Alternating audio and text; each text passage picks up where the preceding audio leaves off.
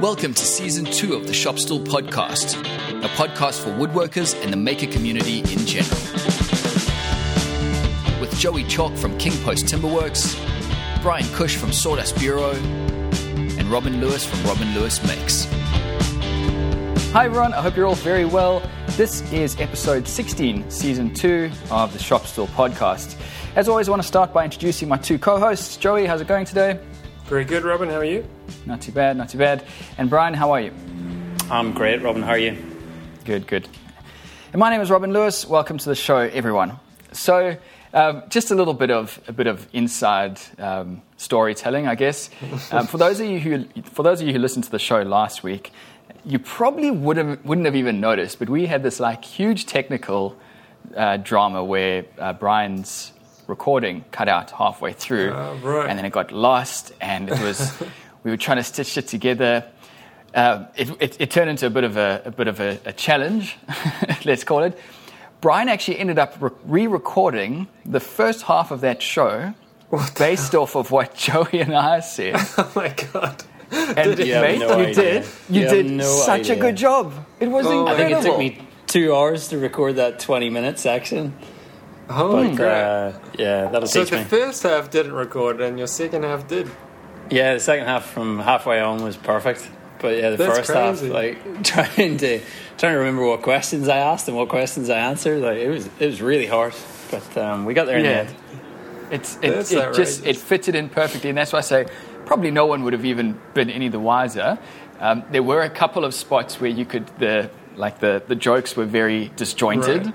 Yeah, we could we could cut them together. Uh, but I just thought I'd mention that as well. That's why um, the last episode was a bit delayed. So instead of coming out on the Sunday, it came out Yeah, on the Wednesday. Sorry about that, guys. That's Ah. why we just had to we had to sort that out. I didn't hear anything from you, so I just thought everything's good. Didn't know anything. Because I record in my workshop as well, uh, it, we've had torrential rain for pretty much Right. all this week in Melbourne. So on the Yeah. tin roof, you wouldn't have been able to hear me at all. So I had to wait for mm. for a half decent day to be able to record it. Oh man, that's funny. Yeah. So, Hold yeah. on. Yeah. So you guys might have seen the new video that I put out this week. Yes. Yes. I know Joey. I know you've watched it. I don't know if you have, Bryan. Mm-hmm. But it was the kitchen island bench, and this is what I've sort of been talking about for the last couple of weeks. Yeah. And before I started this video, something that I thought was quite interesting is, I don't. I mean, I don't. Don't get me wrong. I don't think the idea is groundbreaking. I don't think it's this. It's this phenomenally interesting thing. But I couldn't find anyone who had powered an island bench in the same way. Everyone runs their electrics through the cabinetry. So if you hmm. want to pull the cabinetry out, you know, what do you do? And it was just really interesting that I could not find anyone who would. Because, Joey, you've obviously done a lot of these installs before. Yeah. Have you ever seen the wiring run interestingly or differently to through the, I through the guess I have seen similar things where large rebates with a, a some kind of conduit, but never in like a, a total freestanding piece like that. I have seen it in like, um, what do you call it? Like I guess they call it like a peninsula that comes off a kitchen bench, which is not a fully detached island. And I have seen a similar kind of cabling buried in, in a leg or something like that. But I think what's interesting with your piece is it looks like a table that you should be able to move around. Like you should be Yeah. able to pick it up and move it. And I think that's what is kind of like that role reversal, which I really thought was an interesting. Um, and just, I mean, I'm sure you'll probably get negative comments on the fact, oh, you can't move your table around and blah blah blah blah, and so or someone's going to come into the house and you know not know what's going on. But Try and like, lift it up, You know, yeah. you know, you can tell people, so that's fine. Um, but I just thought it was cool because it looks very, it's super minimalist and it, it's almost doing like a little magic trick, um, Mm, which is pretty cool. And that's why I got a licensed electrician to Yeah. do a bit of consulting on it because I was honestly expecting expecting him to say, "Nope, no chance. This will never this will never fly Right. because it's too it looks too much like a table. You you Yeah. can't it Yeah. doesn't look like it's built in enough. You can't run wiring through this." And he was pretty good about it, um, and he said, "Yeah, it's fine. Just uh, his his logic, and I and I go to, into it in the video, was that as long as you you go to as much effort as possible to stop people from putting something through that leg into the wire. You know, you've mm. got to, it's got to be known that that is that there's conduit or, or wiring in there. He said, then that's pretty much it. My my only my only concern with it looking like a table, as I said, is that someone might try and lift it up. and because it's it's screwed into the floorboards, not into Yeah, right. the, the joist, you know, oh, that, Oh, that well, might they have to be He-Man to lift themselves up and the floor. So yeah, that's true, and they are some pretty big, some pretty, pretty big screws in there, so it should be fun. But yeah, so the main reason I want to talk about this is many, many months ago, many episodes ago, Joey, you and I talked about using the C, C, CPF, Clear- CFP. CFP, clear floor protection, and at that time, I think I just started using the water-based polyurethane, Right. and I remember saying to you, "It's so easy and quick, and it's great to put on, but it's always a little bit tacky." Right. Like, I've it- it never, never- had that here. I maybe I think maybe it could be your your climate there, but yeah, there's interesting um, takeaway from it. So I'd been using the interior furniture version of, of Right. Cabot's water-based poly, polyurethane. I tried a different brand as well, had the same results, and I was it always sort of just put me off that water-based polyurethane because it, it was always like, ah, Not I like it, but it's not it's not hard. It's not that Yeah. that that rock solid um, like oil-based polyurethane.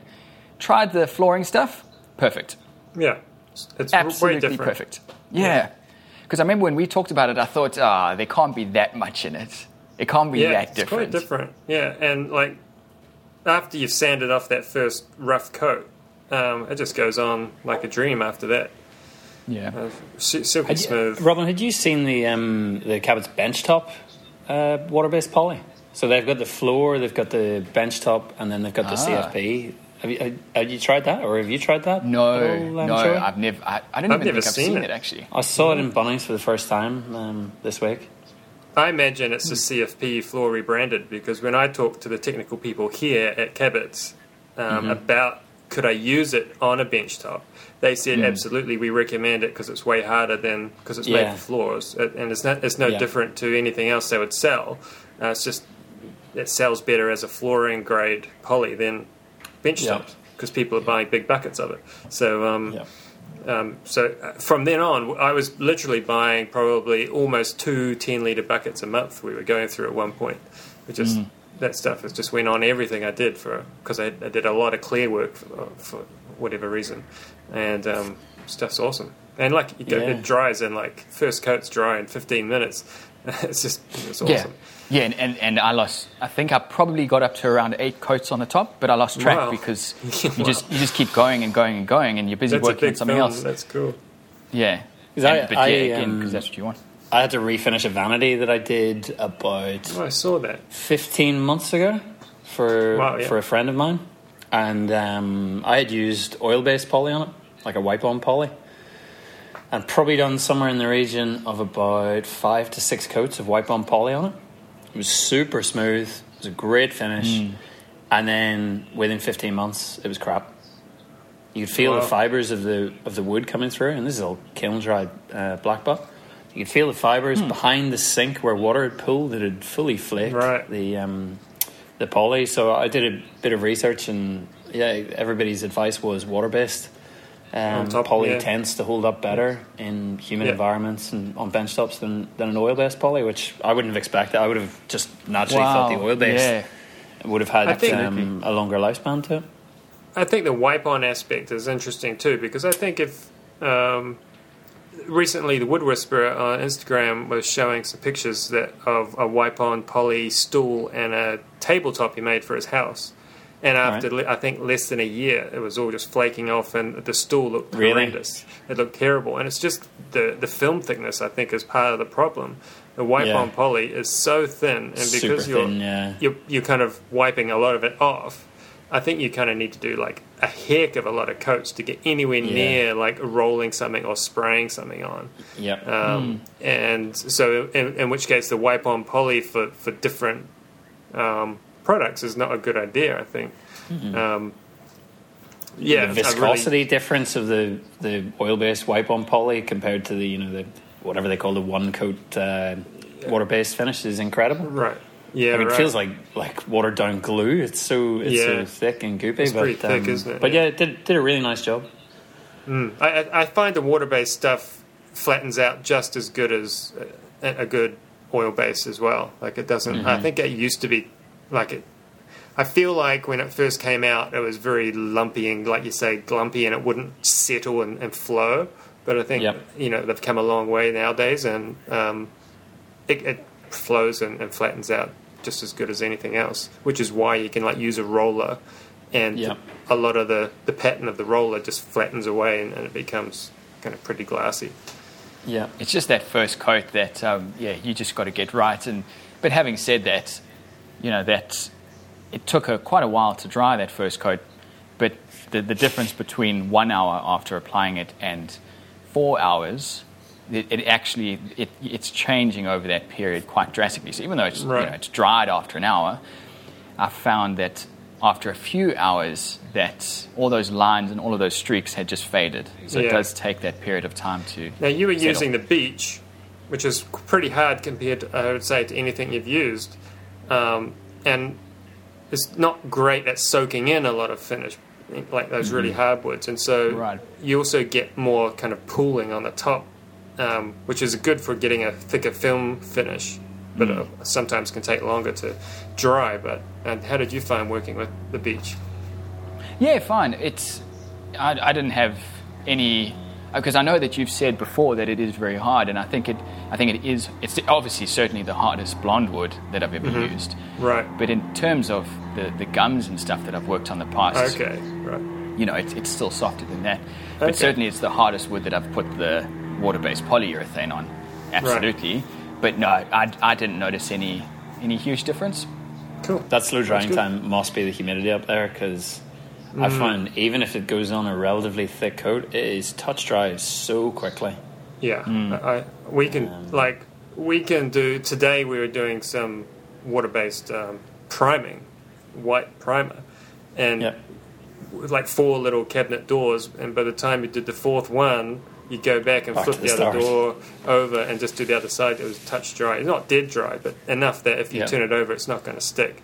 And we Yeah. just Yeah. keep going, keep keep doing that in a rotation. And you're only Mm. like talking about like eight minutes. Um, That's crazy. Yeah. So something with the with the project, and I wanted to get your guys' opinion on this. When I put the the the rails in, when I mortised them in, the base of that rail is not sitting hard up against the leg inside the mortise. And, I- and I thought about this more during this project because of how heavy the tabletop was. But if you picture the, the, the tenon going into the mortise, the, underneath, the underside of that tenon is Mm-hmm. Yeah. not sitting on the, On the, the, wood yeah, of that the edge mortise. of the mortise. Yeah. Do you think that that is important that it does that, or do you think that glue bond is, is way strong enough to take that? Um, I'd say the glue bond is heaps because they look like they're about 80 mil thick, 80 mil wide rails, and most of that was tenon. Mm. Um, I think in practice, it would be good to have a mechanical connection there and not Yeah, just relying on stop. the glue. Yeah. But, um, you know, we, we're all just people. We don't get things 100% right. and the good thing about woodworking in the modern era is that the glue is stronger than wood, uh, especially on uh, cheek faces that were router cut. The, the uh, mortises were router cut, so you had a pretty clean face, and that glue bond should be pretty bloody good. If it was like a fully hand chiseled mortise, um, it's not going to be a great finish for just a glue bond, I would say. Yeah, I'd say you're totally fine. To be Mm. honest, like uh, um, something I've sort of noticed with my domino in the last few weeks when I'm using it to uh, do mortise and tenon and stuff, using the offset pegs that you flip down Yeah. to sort of you know it's supposed to Give give you you this play. perfect alignment fit. It, like I don't know whether it's my domino's been dropped a few times, but it is slightly out of alignment, and no matter how I move the fence to correct it, it it's never perfect. So what I always tend to do now is I'll do a tight domino plunge on one side of the joint and a loose on the other, and Yeah, all I'm using them for time. is alignment Yeah. on the because all, all the strength is coming from that um, that long grain gluing action. It's, it's not the domino bot- bottoming out in the slot. Most of that slot is going to be filled with glue anyway, which is going to give you the. I mean, it's going to act like wood inside where where it was loose. So That's a good I, point. I honestly wouldn't Yeah. like. I agree with Joey. I think if you're machining um, your mortises, it, it- like it's gonna be it's gonna be tight and strong. because the way I do my mortises is with a, a drill and then a router. So they always end Yeah. up slightly, slightly, um, what's that, concave at the bottom. But I guess Yep. that's an interesting point there, Bryan. If you're close enough, that's going to you could technically just fill that up with, with glue, or it will fill up with all the squeeze out anyway. So you won't have it. much. Like I think, I think to be fair on mine, there's probably a bit more space than there is glue. But that's right.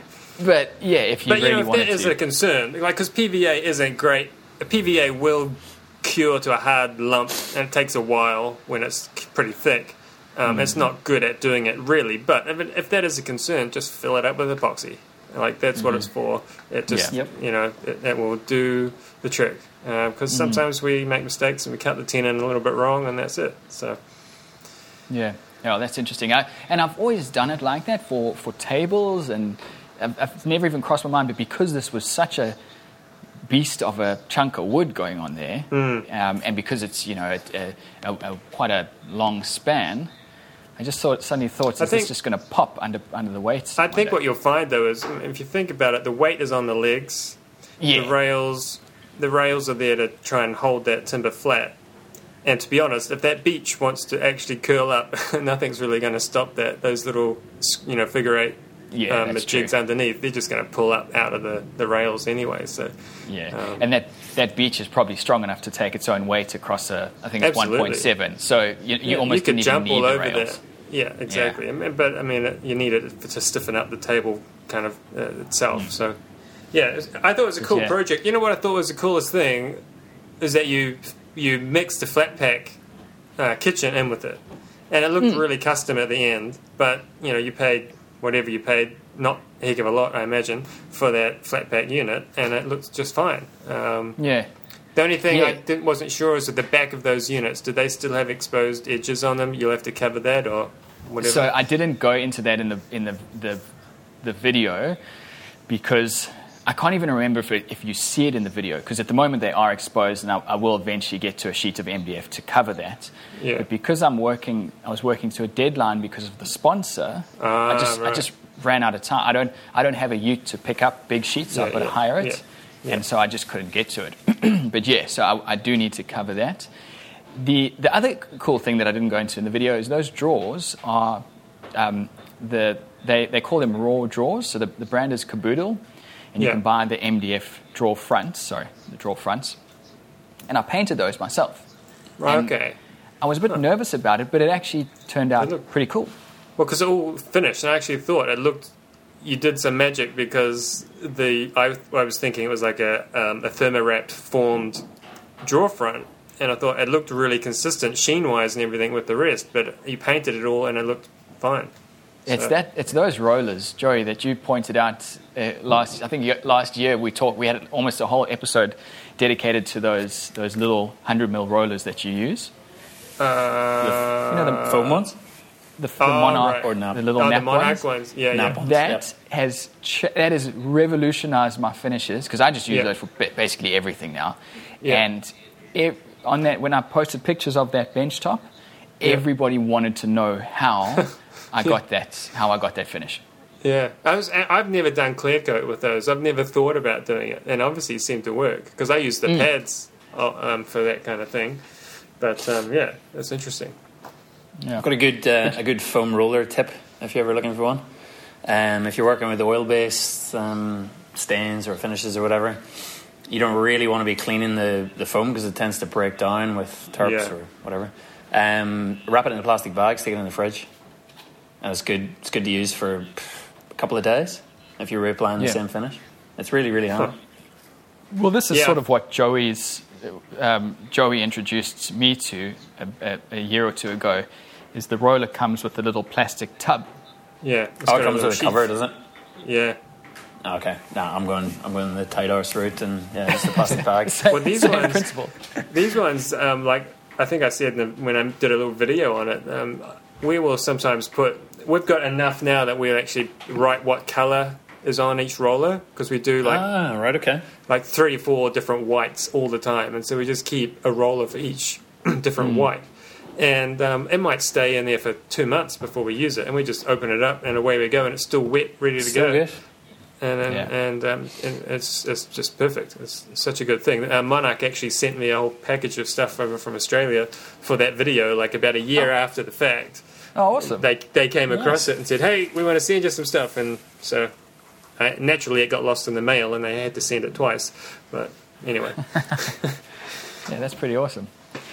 So, for anyone who's, who's following um, uh, Bryan on Instagram, you would have seen that, that judging that's been going on. Do you want to just tell us a little bit about that, Bryan?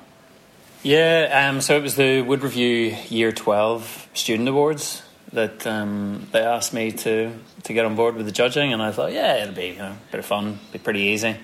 Um, wow, it took a lot of work.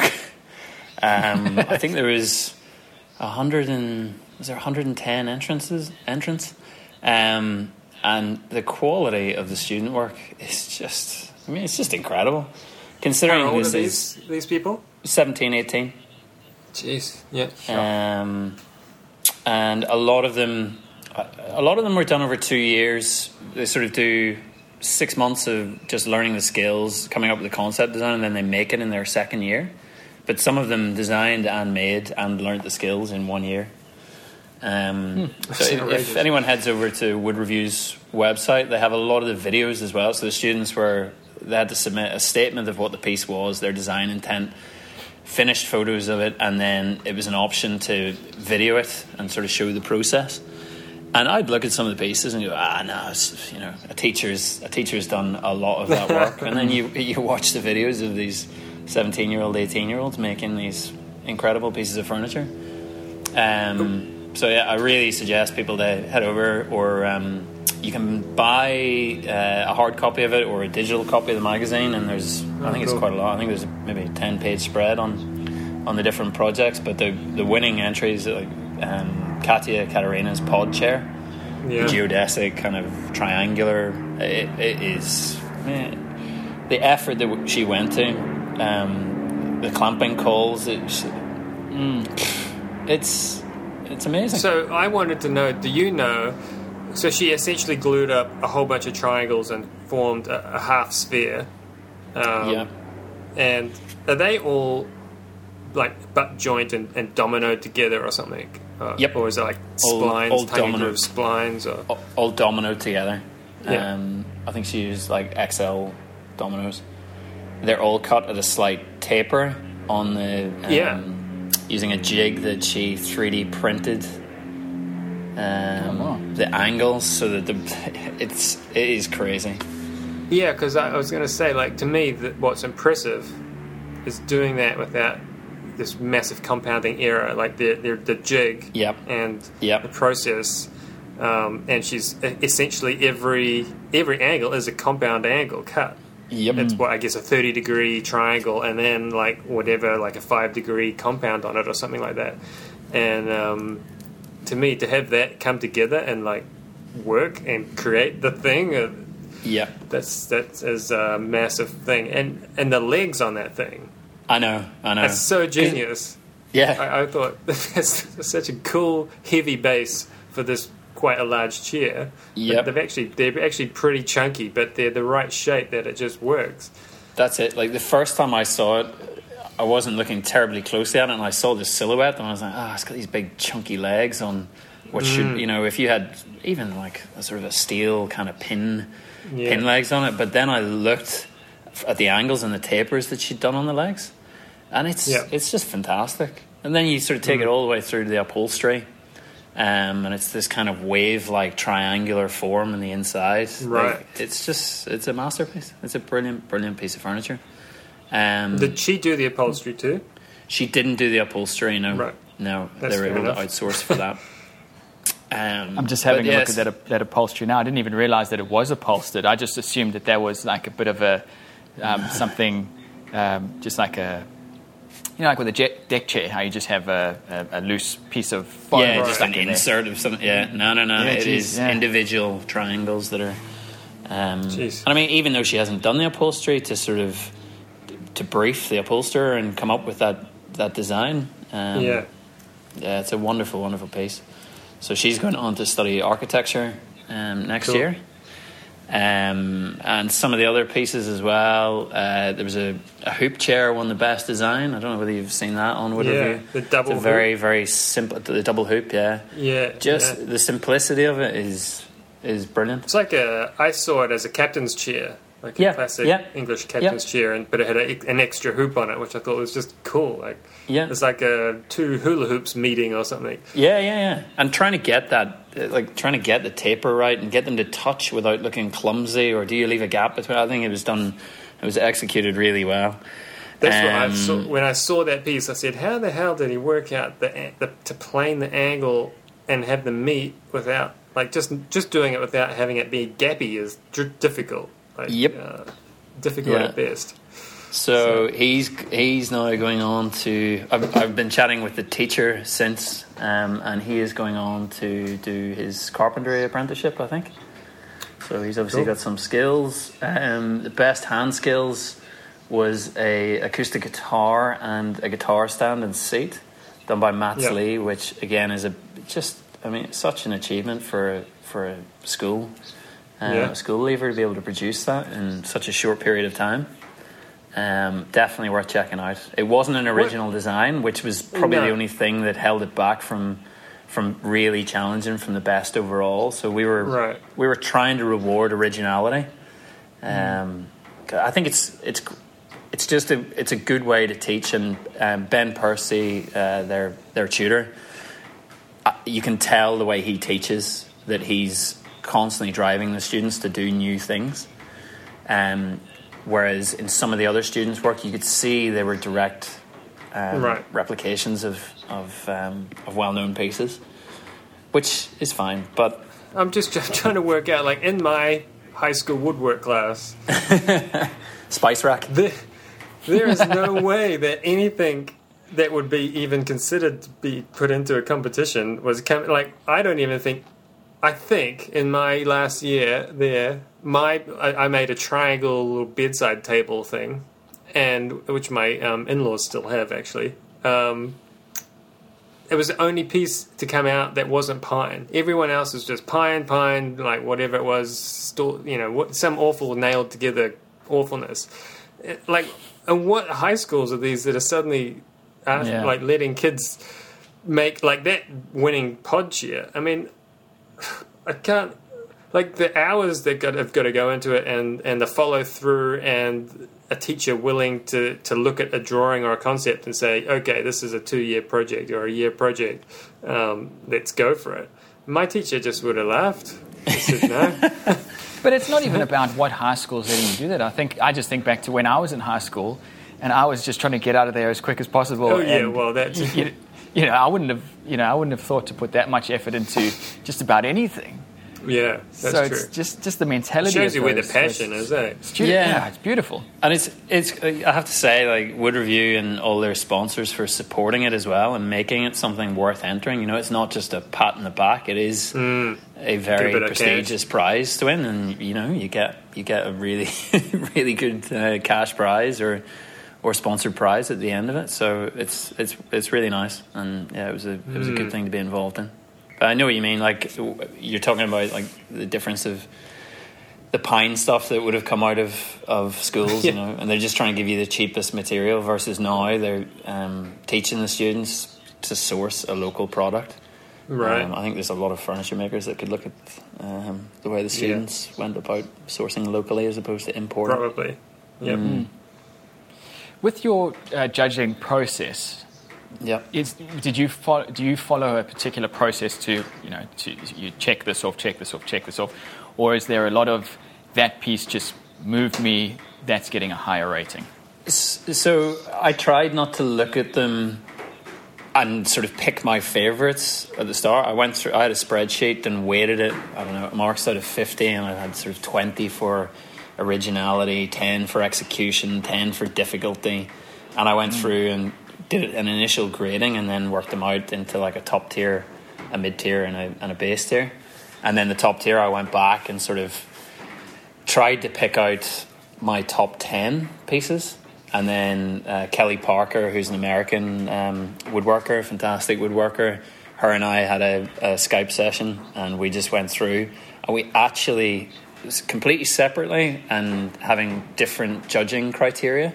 We picked out pretty much the same ten projects. I think there was one or cool. two that we had a conversation about, but it was just try, like how to establish a, an order between, you know, between some of the pieces was very very tricky. But um, Did you get to see them in person, or we didn't. No, no. Uh, It, it is a, like seeing a piece up close versus seeing a photograph, but having the videos to show the process of them Yeah. making it, I think, made a huge Yeah. difference to the to the way we judged. Um, just seeing students make it as opposed to yeah, you know, here's my final piece. It's, it's never quite the same. I was going to say, did like if you if you had a room full of the hundred pieces, I feel like you would you would just walk in and go like, nope, nope, not that one, and then Yeah. and then you would go, yeah, probably, yeah, probably, and that one. So th- like almost immediately, I think you'd feel it. Yeah, Um, Yeah.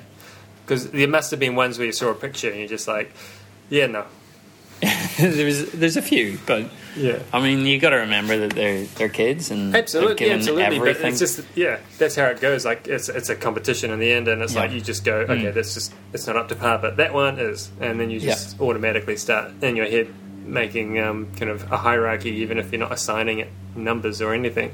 Yeah. It's interesting as well the way like judging a contest like this as opposed to usually it's me trying to enter pieces for competitions Yeah. has made me think about the way I enter it and you know Yeah, it's interesting. really keeping descriptions about things succinct and not sort of rambling and having these huge paragraphs about your piece and all these different intents and making sure you've got your order of photographs right as well. You know, your first photo is your hero shot. And then sort of go into the details yeah. to sort of show the way the piece comes together. But um, no, it, it was yeah. I'd, it- go out and buy Wood Review and, and check it out. It's definitely worth a look. Yeah, it's interesting that they've got a, a hard copy of it. I guess that'd be quite a nice memorabilia piece to just get a hold of. Yeah, yeah, yeah, yeah. I think it's every two months the magazine comes out. It's a, it's a really, um, it's a really nice thing, and it does support local make. Like it's so hard at the minute to get because magazines are sort of struggling in gen. Like bigger design magazines are struggling. industry. It is a little bit. Yeah. Um, they're now trying to charge even more for advertorials and features and all that kind of stuff. And it's just beyond the means of most independent makers. Um, But the support that a hobbyist magazine like Wood Review, and it's now trying to cross over to be a, a professional um, professional magazine as well. It's really it's, Ah. it's a great thing to support the industry. Another shout out w- that I'd give would be Green magazine. I don't know if you guys have seen Green No. like you compare it to some of the other design mags and you know they say oh we'd love to feature your piece and you're like oh great and then they send you a bill you're like ah, no I'm okay but like, magazines like Green Magazine are really good for supporting independent makers Yeah, cool. yeah Maybe, maybe next year. Oh no, that's right. It's only for students. Hey? I was going to say maybe next year we should all put forward a piece to one of those competitions and see what we can there's, come up with. There's loads of other competitions Robin there's um, the That's why Vivid my- um, That's my worst nightmare, putting a piece in to be judged. I couldn't. it's I hard that I could do it. Here's my soul. hard. What do you think of me? Yeah. Yeah. Um, I don't know whether Adam mentioned it when Adam Markowitz when we had him on the show, but um, Yeah.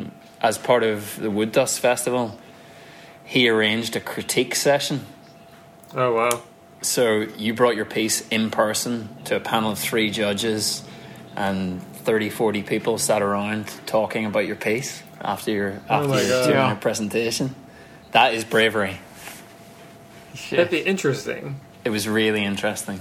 And I think people got a lot out of it. Like, there was some, um, Lee Sinclair, the uh, furniture maker from Queensland, um, he brought his stuff down um, on a plane from Brisbane for the critique and then packed it back up and flew back up.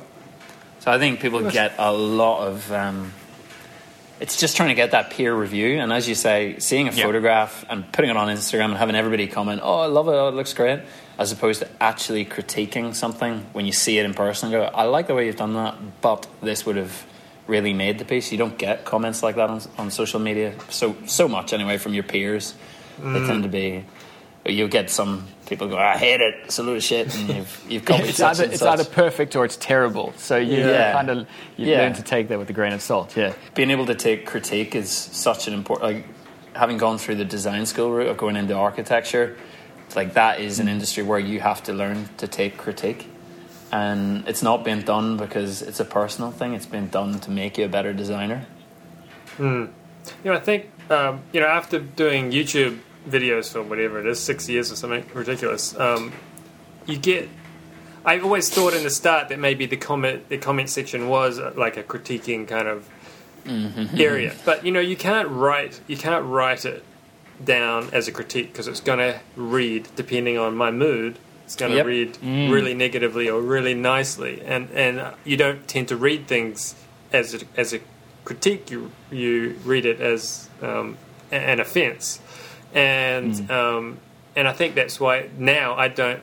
I, if I comment on something, it's usually just a nice thing saying, "Yeah, well, that's really good." I would love to expand my comment into this part that does this to me, and I think this part looks like this, but it's going to read to the person like you're just slagging them off. And, and Yeah. I think that's the part of the social media, like commenting, critiquing thing that doesn't doesn't work. It doesn't translate very well No. un- until you're in person. Matthias Matthias Wandel talked about this. Um, he was, I think, he's been quite vocal about it in the past. So he's a obviously a very big YouTuber, and he finds this niceness and all this pleasantness on YouTube. He thinks it's it's terrible because Right. no one's no one's learning, no one's Yeah. growing because everyone's just being very nice. But then the other side of that, I've I've always been I've tried to be very neutral unless I know the person, well, Right. quote unquote know the person. Like Yeah. if we've built up a rapport. But there was one particular well known YouTuber, and I'm not going to mention the name, but this particular YouTuber did something in a project. This was a, a few years ago. And I looked at that and I thought, oh, you know, that's, that's not right. It was, in a, it was in a wet area, and they put a, like a, a, some drawer units onto a, onto a bathroom vanity, and there was no silicon around the, the base. So you're going to wash your hands, and that water's just going to pour in underneath your, and you know.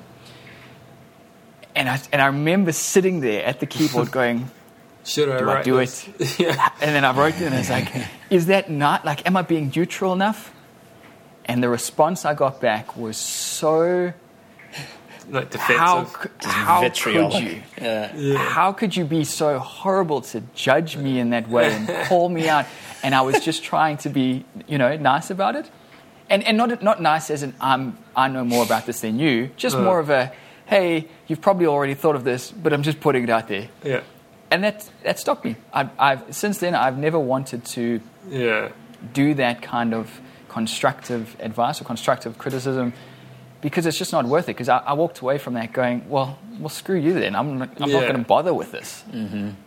So even if I get a comment like that and I'm like, I agree with you, but it's just not the right forum, I can't just be on my phone having this big, long, complex, uh, nuanced conversation over a few texts that are like 24 hours apart because you're on the other side of the planet and, uh, Yeah. and I just it's just not going to happen and so I tend just to like not say anything which I guess people think I'm rude but it, like uh, it's just you can't do it like that so No. But, I think that's much better than getting defensive about it. Because Yeah, it, it yeah. would- if, if this, this pers- person in question had just not said anything, it would have been a completely different outcome. But it was, the, it was that Yeah. defensive attacking me back as if I was attacking this Yeah. person. And yeah. Speaking of Anyway. uh, Matthias Wandel, Matthias, Mat- how do you say it? M- Matthias? Matthias. Matthias. Matthias. I just spent some money with one of his uh, products. He made the PantoRouter. Uh, well, he invented the, the wooden version, and then it got sent to a guy in India who started making the uh, aluminium version, and then they refined it down to um, uh, a product that is like a, a, a commercial thing that's super accurate and whatnot. So I just spent a bucket load of money in Australia. I So, sorry, so are you saying that the one that you got, that design, Yeah. originated from Matthias Yeah. Wandel? Yeah. Yeah, I you go re- on I his just YouTube, assumed- you can see the original. Because he, I just assumed that it had been around for No, four he, decades. des- he designed it and then gave the plans out so people could build their own out of plywood. And there's plenty of people who have done that. What I'd read is that the tolerances are just not quite there in a, in a homemade version. Um, obviously, depending on what machinery you have to make it with. What you make Um, it out of, yeah. And so this guy, I'm not sure how the, how it got set up where the aluminium version was being made, but um, I remember looking at it maybe a year ago or more, a couple of years ago, and you could get it as like a kit set, I think, shipped from the states, or maybe it was shipped from direct from India at that point. But it all seemed it seemed a little bit dodgy at that point to me because I was like, I'm dealing with like a third party in some other country and whatever. Um, so I, I, in a way, I went to buy one this week, and the American reseller said "There's- there's one in Australia, buy it there. So that was good. So Tim, is it TimCon, TimberCon? TimberCon, yeah. Hmm. They've got one, so I picked the one up from them. Had to organise some shipping over to me, which was like four or five hundred bucks, which is outrageous. Ouch. Yeah. So all That's in, it's exciting. gonna Have you, have you used one before, Joey? No, I've, I, I, you know what? I've barely even watched the tutorial. I've just seen what it can do, and I'm like, I'll Yeah. figure it out, and I'm going to Yeah. buy one. yeah. So um, do you have a, do you have a goal for it? Like, is yeah, there a well- particular thing in mind? So uh, quite a while ago, I was talking about um, a local, mm, local, actually quite local to me. Lady had stored a whole stack load of New Zealand kauri um, in her garage. It was like a, from a family farm f- from hundred years ago. It's just been, and she had like twelve cubic meters of the stuff stacked to the rafters. Um, and so she passed on. Her family from Sydney flew over here to sort out her house. They came down to see me and said, "Take as much wood as you think it would take to make a whole lot of chairs." And I was like, "Okay, I'll just I'll just take some and we'll see see what happens." So um, that job's come through now. I've got twelve chairs to make, and it's in a what I guess what I would call a colonial um, a colonial style uh, in like a in a way that we probably know from be, being in the southern hemisphere. Like there's a style, a colonial style that is not recognizable probably to to any traditional person who knows cheers or um, you know ye olde styles. But it was like people came to you know the southern hemisphere, Australia, New Zealand, and made things in a style that worked with the skill set they had, and I think it evolved into like a, a middling of different styles, Georgian and Edwardian and Victorian and everything, just kind of got mixed together a little bit.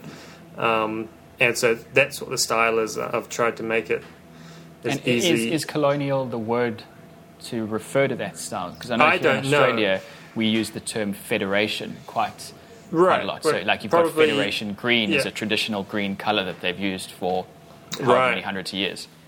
Bryan, you've probably got more. You've probably got more info on that. Oh, I mean, there's so much terminology that I know, Yeah. you upset different people by saying different things. But yeah, I think there's, it's so much. Um, yeah, I, I think, and, and even here, like there's different terms for different things depending on who you talk to, and um, so it's just a loosely. You can think of it as a loosely Victorian uh, chair style, uh, six carvers and six whatever you call them that aren't carvers.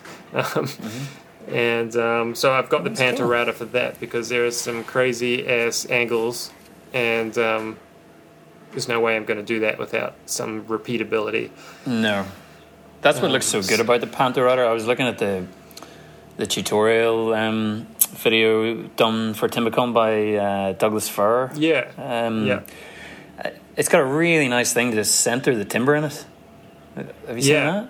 real That's a- simple that's a um, centering. Genius. Yeah, I don't know. Yeah. I, I'm assuming that was in the original uh, Matthias Wandel. I'll I have to go back so. and watch the video. Yeah, it has Um, definitely be ref- been refined from the plywood version, but I think Yeah. most mostly it's exactly the same. I'm actually just looking at his, his YouTube channel now, and he's got a comparison test between his original Okay. one and I think the kit aluminium one, not the not the one that you've published, Right. uh, another one. Um, Yeah. So yeah, it'd be interesting to see. Man, what a cool thing to have a notch on your belt. Eh? Like this all originated from me. Yeah, Yeah, it's cool. yeah. I'm interested to see how it cuts. It looks simple. Uh, I- there's definitely going to be a learning curve to it. Mm-hmm. Um, and the problem is that the first thing I want to do with it is these bloody complex uh, compound angles.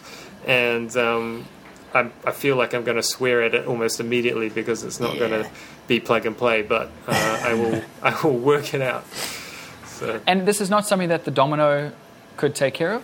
Um, no, not in a million years. I also want to get away from using the domino for things like this because, you, like Bryan, you were talking about your domino not being accurate.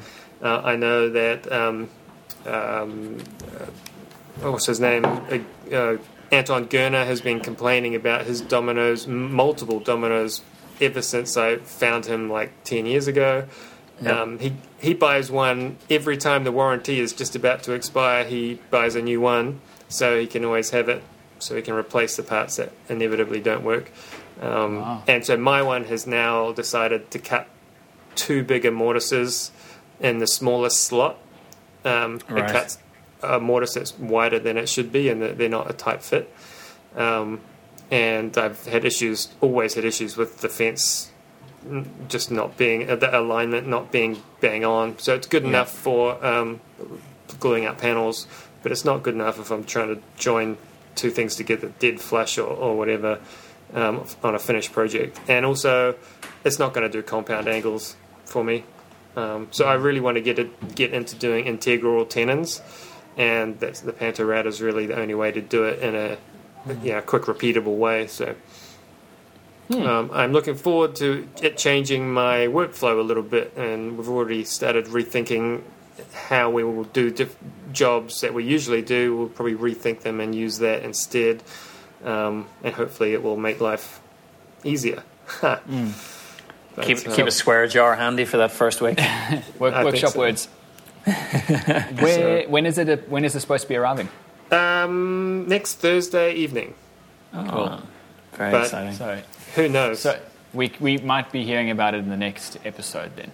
I'm not sure. You know, that's when, because of all the taxes and duties, it will get held up, I'm sure, for at least a day or two before they even email me to say that I owe them $100 million in tax um, to get it, you know, past customs.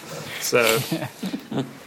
Um, so all in, I think I'm spending more than three grand on this thing just to get it, you know, bought and to my workshop. So, hey, it's a bit, it's a lot of money, but I've, yeah, I, I don't think I've got any other choice with, with their work that it needs doing. So, Well, it's going to be interesting to see how it translates because to date, I think the only person who I've ever seen use one is Matthias Wandel. So I'm looking forward to seeing uh, quote unquote layman use it and what the, the results. Layman? Quote, quote unquote. there is um, there's something called a multi router which is out there, and it's essentially was around before, I believe, and it's essentially doing the same thing, but it doesn't Yeah. follow a guide. I don't believe it follows a guide like the PantoRouter. Um, and I know Philip Morley um, has one of those. There's a bunch of guys. I think Anton Gerner has one.